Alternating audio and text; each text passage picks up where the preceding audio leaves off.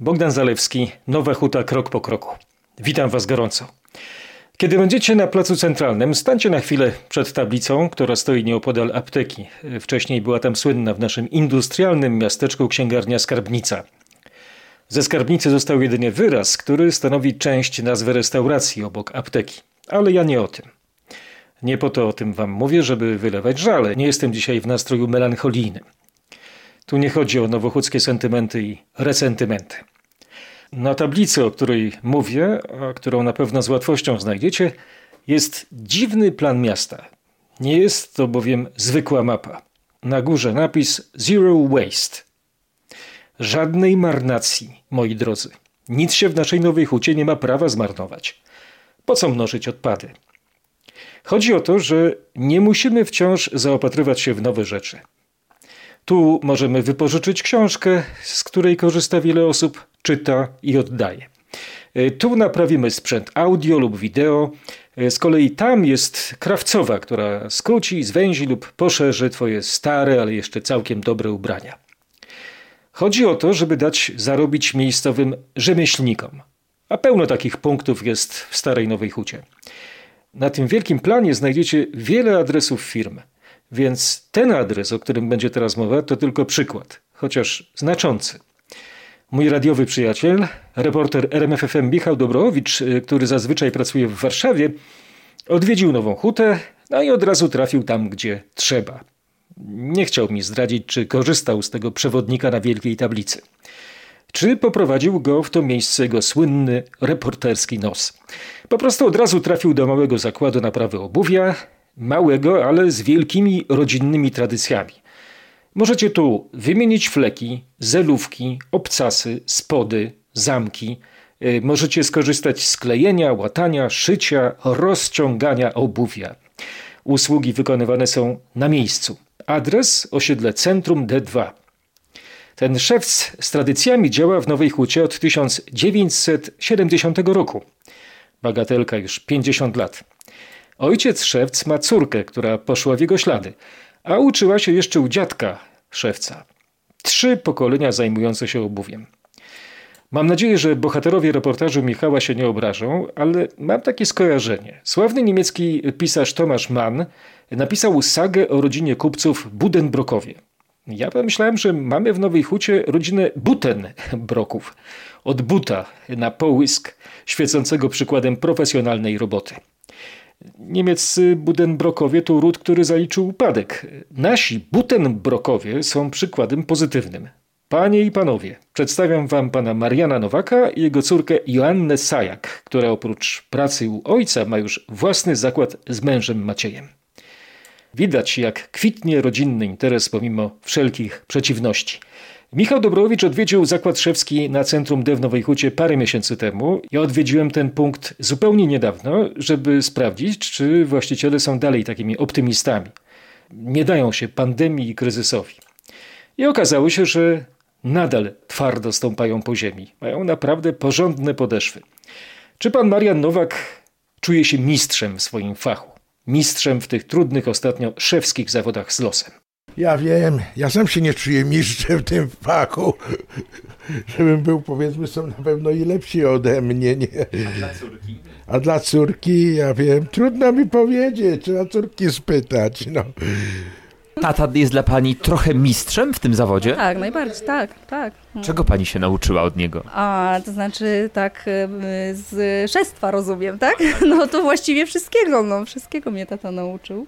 Aczkolwiek przede wszystkim, e, no, że nie można nigdy zrobić czegoś na odczep się czy fuszerki, że to musi być zawsze zrobione tak, żeby klient był zadowolony. To była taka najważniejsza chyba taty, że tak powiem, dewiza, że wszystko musi być dopracowane do końca. Wykonujemy również y, różne nietypowe rzeczy takie do teatru ludowego, bo robimy teatrowi ludowemu usługi. To oni przynoszą niekiedy naprawdę takie rzeczy do zrobienia, że tu już trzeba artystycznie przerobić, zrobić, no bo to mają buty do sztuki, muszą takie być, a nie inne, nie? A trzeba to naprawić. Ona ma taki dryk, powiedzmy, do tego. Ja do takich przeróbeczek, powiedzmy, skórzanych, nie ma takiego optycznego, takiego daru, nie? Ona ma ten dar. Ja widzę, ale nie zawsze mi to wyjdzie zrobić, a ona widzi i wie, jak to zrobić, jej to wyjdzie. To po prostu przyszło samo z siebie. Przyszłam pomóc tacie, będąc w okresie na studiach i miało to być na chwilę do pomocy, no i tak, i tak wciągnęło. Coraz więcej rzeczy zaczęłam robić, których tata wcześniej się nie podejmował z braku czasu bardziej kaletnicze. Tata nie naprawiał torebek, nie naprawiał plecaków, toreb, tego, tego typu rzeczy, a że tak powiem, ja tutaj, że miałam poza obsługą klienta, mogłam się spełnić w czymś, więc zaczęłam się tym zajmować i tak, i tego to się poszerzył na pewno. Dzięki mnie y, oferta tutaj zakładu. Właściwie ona sama zaczęła się za to brać. Za taką robotę, właśnie te szycia, te przeróbki, bo zobaczyła raz, drugi raz, to powiedziała, że ona to zrobi. No i od tego się zaczęło że podjęła się sama pierwszych takich nietypowych rzeczy do wykonania, a później to już, no jak to się mówi, poleciało, no z górki. To ja już dziadka podglądałam, to z dziadkiem najbardziej lubiałam, że tak powiem, urzędować w warsztacie. O, niekiedy to bardzo się pokłócimy. A i, i o buty, i w ogóle ogólnie na jakieś takie tematy, bo ona ma podobny charakter jak i ja. Ja mam wybuchowy, ale od razu się uspokaja i mnie wszystko przechodzi. Ona to samo. Ma taki charakter jak ja, że pokłócimy, kiedy by się wydawało, że ty pozabijamy się. A za minutę to jakby nigdy nic nie było. To już też są zderzenia, że tak powiem, pokolenia. Klnie jak szewc, pije jak szewc, ale to mi się wydaje są powiedzenia nad wyrost. Zdarzy się jak przy każdej pracy każdemu fachowcowi zaknąć, bo nie powiem, że mnie zaknął tu niekiedy, jak człowiek coś robi, coś mu nie wychodzi, nie, nie, tak, nie tak idzie, jak on by chciał. No to zdarzy się, że coś tam pod nosem mruknie, niewłaściwe słowo. No, ale z reguły to raczej wszystko praca idzie na spokojnie. Zdecydowanie tak, to niecenzuralne, to się nie nadaje. Nie, nie, dosyć mocno używam. Taka praca, tak, taka praca. Jak, zwłaszcza jak nie wychodzi tak, jak człowiek by chciał. To wtedy jest najbardziej, tak. Jak robimy coś, to też razem dyskutujemy na ten temat. Nie? Jej pogląd, jak to zrobić, jak są jakieś takie nietypowe rzeczy do zrobienia. Zwężenia, ale i przeróbki niekiedy są jakieś Y, butu, bo ktoś chce buty powiedzmy tam przerobić, tam szpice o tak na, na otwarte szpice, ktoś ma pełne, chce zrobić otwarte albo jakieś klapeczki z tego zrobić, coś, nie. Właściwie w domu nie za bardzo dyskutujemy. My z mężem, bo mąż też ma, że tak powiem, też się przyuczył przy, przy, przy moim tacie i, i, i też ma swoją działalność, więc jakby no tutaj mamy trochę już takie odświeżające spojrzenie na, na, na obecne trendy. No jestem dumny ze względu na to, że postanowiła i została przy takim zawodzie i robi, zwłaszcza, że ma studia skończone i pozostała tym i lubi to robić, bo ona sama twierdzi, że ona lubi to robić. Nie myśli o innej pracy. Tak, z tego co wiem, to ma zamiar przejąć ten zakład po mnie, ale czy do tego dojdzie, to nie wiem, no zobaczymy. No, przynajmniej ma takie, takie plany. No. Klienci reagują jeszcze niezbyt przychylnie, widząc y, kobietę tutaj w warsztacie. Jak jest, byłam sama, to nie pani tutaj? Także jeszcze jest takie zdziwienie. Ta praca daje zadowolenie, znaczy szybki efekt, tak? Zlecenie klienta, tak, i widzę to, tak, że klient jest zadowolony, więc ja mam satysfakcję, czego nie dawałaby pewnie korporacja. Zadowolenie klienta jest najważniejsze, tak. Naprawdę? Myślałam, że nie. Dzieci, jak wiadomo, są dociekliwe. Nie doceniamy często ich życiowej mądrości. Świetna puenta do reportażu Michała Dobrowicza, prawda? Tym bardziej, że w tych czasach to my, klienci, powinniśmy też trochę zadbać o to, żeby rzemieślnicy odczuli naszą satysfakcję z ich pracy. Warto o nich pamiętać w tych fatalnych dla nich czasach. Sami możemy zafundować dla nich tarczę, może nie taką spektakularną jak te rządowe, branżowe i inne, bo ta nasza tarcza jest skromna, ale też potrafi obronić naszych fachowców w ciężkich czasach. W Nowej Hucie cały czas staramy się wspomagać bary mleczne, kupować książki w lokalnych księgarniach oraz dbać o to, by drobni przemysłowcy, introligatorzy, kaletnicy, antykwariusze i inni przyciągali uwagę klientów. Mamy w Nowej Hucie program dotyczący poprawy witryn i szyldów. Zaprosiłem do rozmowy panią Marię Kozerską z KM Studio, która podjęła się właśnie tego zadania. Rozmawialiśmy przez komunikator, ale to nie był dystans. Absolutnie nie mamy dystansu do Nowej Huty. Pani Maria jest kolejną osobą dbającą dobro naszego małego, ojczystego miejsca. Co i dlaczego trzeba tutaj poprawić? Aby odpowiedzieć na to pytanie, należy przyjrzeć się temu, jak ulice handlowe w Nowej Hucie wyglądają obecnie. Trzeba mieć świadomość, że e, szyldy i witryny bardzo silnie wpływają na odbiór e, przestrzeni publicznej, na to, co się w niej dzieje, ponieważ szyldy i witryny najczęściej są lokalizowane w parterze, e, czyli bardzo blisko przechodnia. Można powiedzieć na wysokości wzroku, prawda? Dokładnie, dlatego to jest bardzo duża odpowiedzialność, co się dzieje na tych szyldach, na tych witrynach. One mogą być zarówno bardzo piękne, urzekające, ale również mogą wprowadzać tutaj chaos. No właśnie, czy w grę wchodzi jedynie estetyka, czy coś więcej? Czy w grę wchodzi tylko estetyka, czy coś więcej? No przede wszystkim tak, witryna i szyld to jest wizytówka przedsiębiorstwa. To nie jest tylko aspekt estetyczny. Dla klientów informacja, co w tym miejscu jest sprzedawane, co jest oferowane.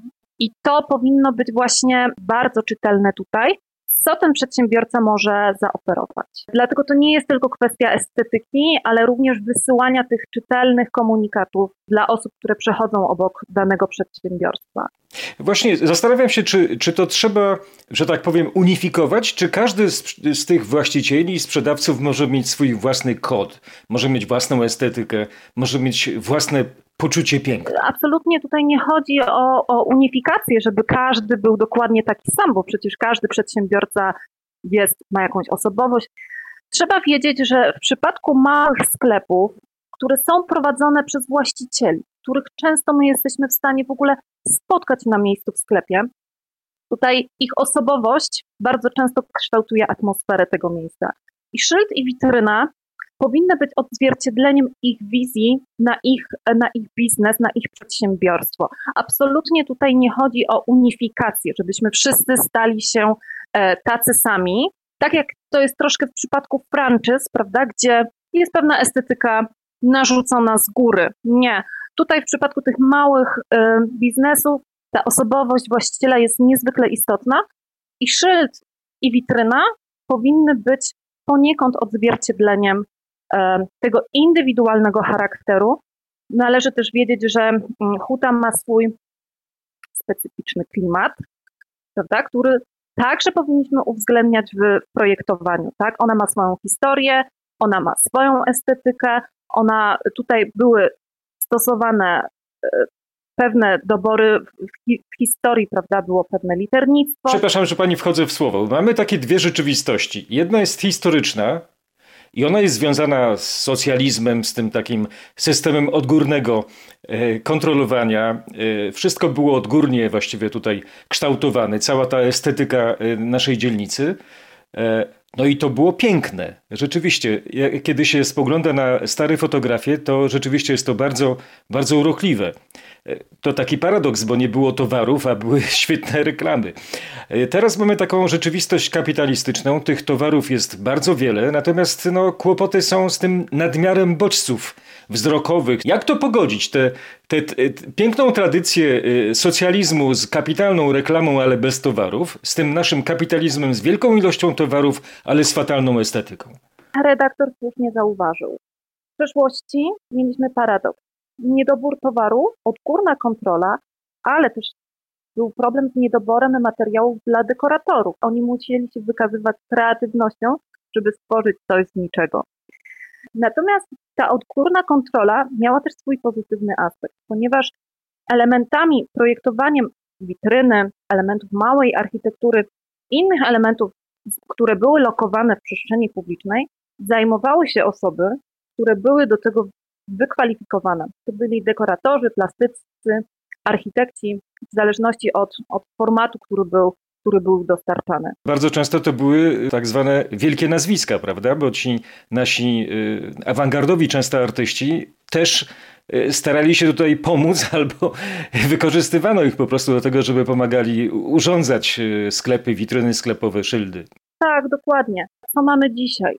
Dzisiaj mamy kapitalizm, mamy nadmiar towarów, mamy ogromną konsumpcję, uwaga, paradoksalnie mamy dostęp do bardzo wygodnych dla projektantów technologii wykonawczych, wszelkiego rodzaju druki, cięcia zautomatyzowane. Dawniej to wszystko było wykonywane w pewien sposób odręcznie. Duża część elementów pojawiających się na witrynie była pracą ręczną. Szyldy, litery były malowane ręcznie. I paradoks jest taki, że dzisiaj mamy towary w sklepach w ogromnej ilości i technologie do dekoratorstwa, a tak jak wygląda ulica, no sami widzimy. Cały szkopuł jest w tym, żeby popatrzeć troszkę wstecz, wyciągnąć z tego wnioski i zaaplikować do dzisiejszej rzeczywistości. Poszukanie tego złotego środka. I w Polsce pojawiają się witryny absolutnie bajeczne. Nie musimy tylko ganić tej rzeczywistości, bo jest się czym pochwalić. Tak, naprawdę dzieją się ciekawe projekty. Szyldy w Nowej Hucie są projektami bardzo potrzebnymi, ponieważ tutaj jesteśmy nastawieni na pracę z takimi małymi sklepami, e, małymi przedsiębiorcami, którzy, których prawdopodobnie nie, nie byłaby możliwa współpraca z projektantami, z grafikami, z plastykami. Jesteśmy w stanie dotrzeć do osób, które być może takiego wsparcia by nie otrzymały tutaj, gdyby właśnie nie tego typu projekty. Czy ta sprawa jest związana z y, tak zwanym parkiem y, kulturowym, który tutaj w Nowej Hucie zaczął obowiązywać? Y, ta dzielnica, która była kiedyś osobnym miastem, jest przecież tutaj takim specyficznym miejscem. To jest zabytek. No więc właśnie, od 29 e, listopada na terenie Nowej Huty zaczynają obowiązywać regulacje parku kulturowego. Projekt Szyldy w Nowej Hucie został zrealizowany przy okazji właśnie wejścia w życie uchwały. I teraz od 29 listopada przedsiębiorcy mają pół roku na dostosowanie się do nowych regulacji. Pamiętajmy, że huta jest zabytkiem. Należy jej się szczególna troska i ochrona właśnie też pod względem lokalizacji szyldu, jego doboru, jego estetyki. Tutaj były wydarzenia przede wszystkim edukacyjne, mieliśmy szereg szkoleń. Właśnie, żeby nie było takiego, jak to się mówi, grochu z kapustą, takiego miszmasz, mm, to warto rzeczywiście sięgnąć do, do starych fotografii. Ja pamiętam jeszcze z dzieciństwa, jak wyglądał świat dziecka, jak wyglądał pasaż tutaj na osiedlu handlowym, jak, jak wyglądały sklepy na osiedlu teatralnym. To wszystko mam w swojej głowie i to rzeczywiście nie jest tylko kwestia sentymentu. To nie jest tylko y, sprawa wejścia w ten bajeczny świat dzieciństwa. To rzeczywiście było przepiękne. Czy jest taka szansa, jak pani sądzi, że Nowa Huta y, powróci do, do tego miasta jak za dawnych lat? Nie mówię czasów PRL-u czy komunizmu. Ja mówię po prostu o pewnym świecie y, takim dookolnym, estetycznym. Jest to zadanie bardzo trudne i jest to ogromne wyzwanie. Niestety. Z mojego doświadczenia coś, z czym bardzo walczymy, e, a mianowicie te takie stuprocentowe wyklejki na, na szybach e, okien sklepowych, okropne. Ja je nazywam salcesony, no to są te ogromne takie szynki i kiełbasy. Salcesony to jest, salcesony to jest coś konkretnego, a jednocześnie taka, taka forma też, tak? Tak. Znaczy chodzi mi o takie wyklejki, ogromne warzywa, owoce, szynki, sery, takie ogromne, wielkoformatowe naklejki, na, które są naniesione na szyby sklepowe. Niezjadliwe po prostu, tak, dla oczu. Tak, w ogóle to jest zabieg e, absolutnie nieefektywny. One ograniczają dostęp światła e, naturalnego, słonecznego do wnętrza sklepu. Zasłania właściwie to, co w tym sklepie się znajduje wewnątrz. Jest to po prostu brzydkie, bardzo silnie ingeruje w, w, przestrzeń publiczną. Te wyklejki nam się już tak opatrzyły. Jest to w ogóle kupa tak naprawdę folii. Ona ma właściwie wartość negatywną. Niestety, ale wyklejka aktualnie bardzo silnie zakorzeniona w świadomości przedsiębiorców. Jak my chodziłyśmy e, z moją koleżanką właśnie po sklepach, żeby tam przeprowadzić pomiary do, do przygotowania nowych projektów, niektórzy pytali, czy my przyszłyśmy zrobić nową wyklejkę. Tutaj najważniejszy cel z tego, co pani mówi, to jest taki, żeby odkleić tych sprzedawców od tych wyklejek, tak? Dokładnie regulacje parku też mówią, że taka wyklejka może zajmować konkretną powierzchnię okna, więc o tym należy pamiętać. Mówiła pani Maria Kozerska z KM Studio. Marzy o tym, żeby Nowa Huta została w tak piękny i czytelny sposób odnowiona. Jestem bardzo optymistycznie nastawiony, obserwując wielką lokalną pracę ludzi głęboko zaangażowanych na rzecz naszego zakątka. Na różnych poziomach. Nowa Huta naprawdę trzyma poziom. Krawiec ubrania w zakładzie szyje. W witrynę patrzę, wyciągam szyję, żeby zobaczyć, jak idzie praca i czy zajęcie mu się opłaca. Szewc łata dziurę w bucie skórzanym. Leczy obuwie jak chirurg rany. Oczy się kleją, a on podeszwy. Czas goni. Szybko robi się przeszły. Introligator uprawia księgi, niby cyrograf własnej przysięgi, że podniszczona mocno okładka będzie jak nowa, twarda i gładka. W moim zegarku sekundnik zamarł, jakby uśmiercić kogoś miał zamiar, ale zaniosłem go do fachowca. Dla niego nie jest to sprawa obca. W jednej sekundzie przyjrzał się tarczy, rzut oka tylko jeden wystarczy, by za naprawę zaraz się zabrać, bo to nie żadna abrakadabra. Pamiętasz słynny Tuwima wierszyk? To on na pracę uwagę pierwszy zwrócił w najprostszych i mądrych słowach. Nowych, jak huta jest wiecznie nowa.